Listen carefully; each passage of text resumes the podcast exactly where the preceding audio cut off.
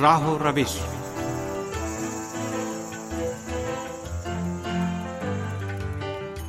عزیز سامعین کی خدمت میں میسم رضا خان کا سلام عرض ہے۔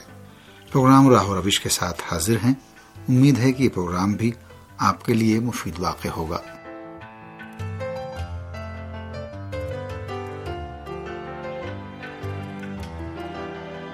مشرقی ایران کے شہر سمنان میں آل ایران سالانہ نماز کانفرنس، بدھ پانچ دسمبر کو منعقد ہوئی، جس میں رہبر انقلاب اسلامی آیت اللہ لزما سید علی خامنئی کا پیغام پڑھ کر سنایا گیا۔ اس میں پورے ملک سے دو ہزار کے قریب مندوبین نے شرکت کی۔ نماز اور دعا و نیائش پروردگار عالم کے سامنے خزو و خوشو اور بندگی کے اظہار کی اعلیٰ ترین شکل ہے اور انسان کو ایک ایسے راستے پر گامزن کرتا ہے کہ جو اسے طے کرنا ہے۔ نماز کی ادائیگی خدا مند عالم سے کمال طلب کرنے والے انسانوں کے اظہار عقیدت اور عشق و ایمان کے اظہار کی دلیل ہے۔ وہ افراد جو اپنی زندگی کو نماز و بندگی کے نور سے جلا بخشتے ہیں، در حقیقت خود کو غرور و تکبر اور انانیت سے دور رکھتے ہیں۔ اگر انسان کے وجود میں تکبر کی خصلت پروان چڑھ جائے، تو اس میں سرکشی بھی پیدا ہو جاتی ہے۔ نمازی اپنے رکوع و سجود کے ذریعے پروردگار کی عبادت میں تمام مخلوقات عالم کے ساتھ ہم آہنگ اور ان سے منسلک ہو جاتا ہے۔ نمازی نماز ادا کر کے اپنے وجود کو آرام و سکون عطا کرتا اور اطمینان قلب اور اخلاص کی منزل کو پا لیتا ہے۔ سوئٹزرلینڈ کے ہم عصر اسلام شناس مارسل اینڈرے بائیزرڈ اپنی معلومات اور اسٹڈیز کی بنیاد پر اس طرح لکھتے ہیں کہ نماز خدا مند عالم کی عظمت و وحدانیت کی یاد دہانی اور حزب خدا میں شامل ہونے کے لیے شوق و رغبت کا راستہ ہے۔ انسان اگر اس شوق و رغبت کے راستے کو دائمی طور پر اختیار کر لے، تو پھر وہ زندگی کے مادی مسائل میں خود کو غرق نہیں کرے گا۔ نماز کی ثقافت کو عام کرنے اور اسے فروغ دینے نیز اسلامی معاشرے میں اسے استحکام عطا کرنے کے پیش نظر انیس سو اکیانوے میں ایران میں نماز کی پہلی کانفرنس کا انعقاد کیا گیا۔ اس کے بعد سے یہ اجلاس معاشرے میں نماز کو اس کی شان و منزلت حاصل ہونے کے مقصد سے ہر سال منعقد ہوتا ہے۔ نماز قائم کرنے والی کمیٹی نماز کا سالانہ اجلاس منعقد کر کے نماز کی اقدار کو متعارف کرانے اور عقائد کو مستحکم کرنے میں کوشاں ہے تاکہ معاشرے میں نماز کی نورانی ثقافت کی ترویج اور فروغ کے لیے ملک کے ثقافتی امور کی حفاظت کرنے والوں کے درمیان اس سلسلے میں زیادہ سے زیادہ احساس کو بیدار کیا جائے۔ اور اس طرح سے ایران کے اسلامی معاشرے میں دینداری اور دینی اقدار کو روز افزو معنوی تکامل حاصل ہو۔ اس مقدس اور منظم کوشش کے منادی رہبر انقلاب اسلامی آیت اللہ علزمہ خامنئی ہیں کہ جو اپنی بصیرت، افروز اور راہگشا پیغامات کے ذریعے اس مقدس جہاد کے علم بردار ہیں۔ نماز کی طرف بلانا دراصل زندگی کے خوبصورت ترین جلووں کی طرف دعوت دینا ہے، کیونکہ نماز زندگی کا ایک باب ہے کہ جس میں انسان اپنے خالق ہستی اور تمام خوبیوں کے مالک کے سامنے عشق و ولولے کے ساتھ اپنی ضرورت کا اظہار کرتا ہے اور اپنے وجود میں نیکیوں کو پروان چڑھاتا ہے۔ قرآن کریم اور احادیث نبوی میں نماز اور ذکر خدا کی طرف دعوت دی گئی ہے۔ خدا کے نیک اور سالے بندوں کو چاہیے کہ وہ اسے اپنے لیے درد سمجھیں اور نماز کی جانب دوسروں کو بھی دعوت دیں۔ اسی بنا پر رواں سال پانچ دسمبر کو سالانہ آل ایران نماز کانفرنس، نماز کی جانب دعوت کے طریقوں اور مہارتوں کے موضوع پر منعقد ہوئی۔ رہبر انقلاب اسلامی آیت اللہ علزمہ خامنئی نے ستائیسویں سالانہ آل ایران نماز کانفرنس کے نام اپنے تحریری پیغام میں فرمایا کہ نماز جب خوشو اور حضور قلب کے ساتھ ادا کی جاتی ہے تو اس وقت نماز زبان اور عمل کے ذریعے معاشرے کی اصلاح اور استحکام کا موجب بنتی ہے۔ نماز ایک ایسا فریضہ ہے جو تمام اعمال اور فرائض کی روح و جان اور ان کی مقبولیت کا سہارا ہے۔ ان قبلت قبلا ماں سوا جو لوگ نماز کی عظمت کے بارے میں غافل ہیں، انہیں نماز کی عظمت کے بارے میں بتانا بہت بڑی خدمت ہے۔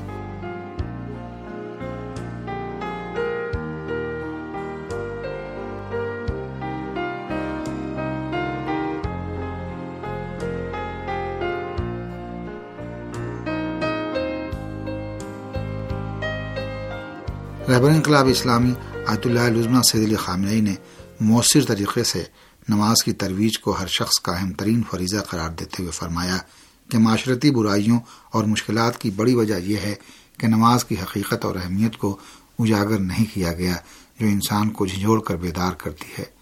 آپ نے اسکولوں اور مدارس کو نماز کی ترویج کا ایک اہم ترین اور مؤثر ترین مرکز قرار دیتے ہوئے فرمایا کہ اسکولوں کو نوجوانوں کے لیے نماز کے مرکز میں تبدیل کیا جائے کیونکہ یہ معاشرتی سلامتی کی سب سے بڑی ضمانت ہے۔ رہبر معظم انقلاب اسلامی نے اس سلسلے میں حجرت الاسلام والمسلمین کراتی کی کوششوں کی تعریف کرتے ہوئے فرمایا کہ نماز کی تبلیغ و ترویج کے سلسلے میں وزارت تعلیم اور مدارس کو خاص اہتمام کرنا چاہیے۔ نماز قائم کرنے والی کمیٹی کے سربراہ حجرت الاسلام والمسلمین محسن قراتی نے اس اجلاس میں پہلے مقرر کی حیثیت سے کہا کہ نماز کی اہمیت اس حد تک بلند و بالا ہے کہ تمام اداروں اور دفتروں کے سربراہوں کی ذمہ داری ہے کہ وہ ان اداروں اور دفتروں میں نماز کو اس کے شایان نشان قائم کریں اور اس کے لیے راستہ ہموار کریں۔ ہمیں سب کچھ نماز سے حاصل کرنا چاہیے، اس لیے کہ اگر نماز کا احیاء ہو گیا تو قطعی طور پر تمام مشکلات بھی کم ہو جائیں گی۔